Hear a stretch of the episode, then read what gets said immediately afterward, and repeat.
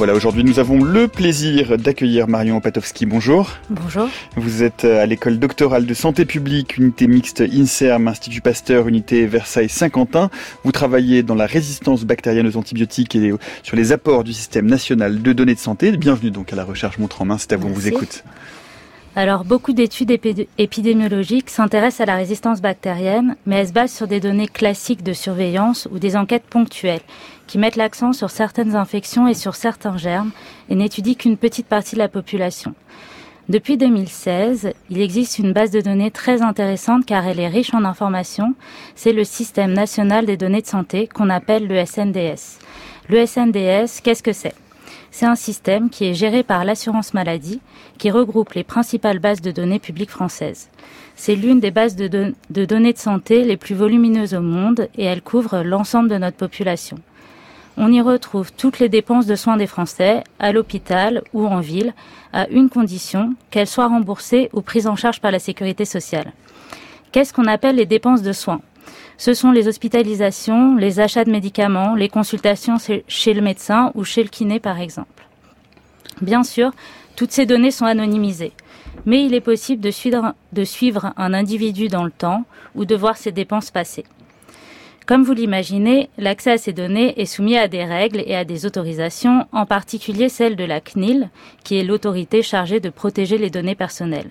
On obtient ces autorisations en déposant un projet de recherche dont le sujet doit être d'utilité publique.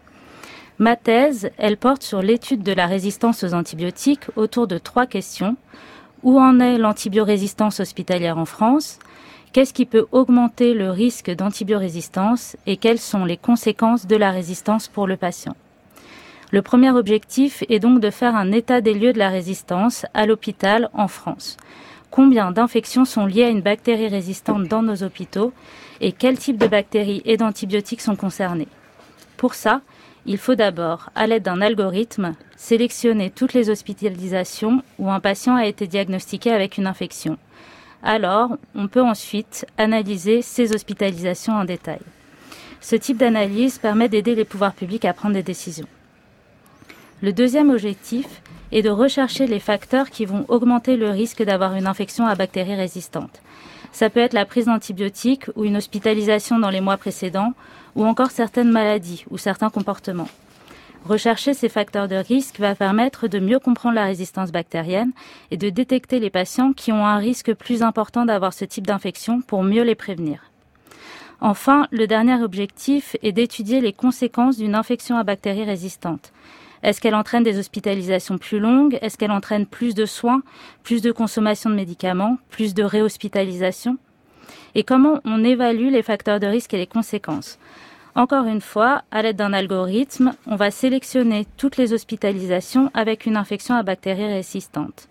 Grâce aux données qui sont recueillies dans le SNDS, il est possible de connaître les caractéristiques et les soins qui sont reçus par le patient avant et après l'infection visite chez le médecin, achat d'antibiotiques, est-ce que le patient a une maladie chronique, est-ce qu'il consomme des médicaments spécifiques? À l'aide d'analyses statistiques, nous comparons les patients qui ont eu une infection à bactéries résistantes à ceux qui ont eu la même infection mais avec une bactérie non résistante. Et alors, on peut mettre en évidence les facteurs qui apparaissent plus souvent chez les patients avec une infection résistante. Que ce soit avant l'infection, ce sont alors les facteurs de risque, ou après, ce sont les conséquences. Les résultats de mes travaux permettront d'avancer la connaissance de la recherche euh, de la résistance aux antibiotiques en France.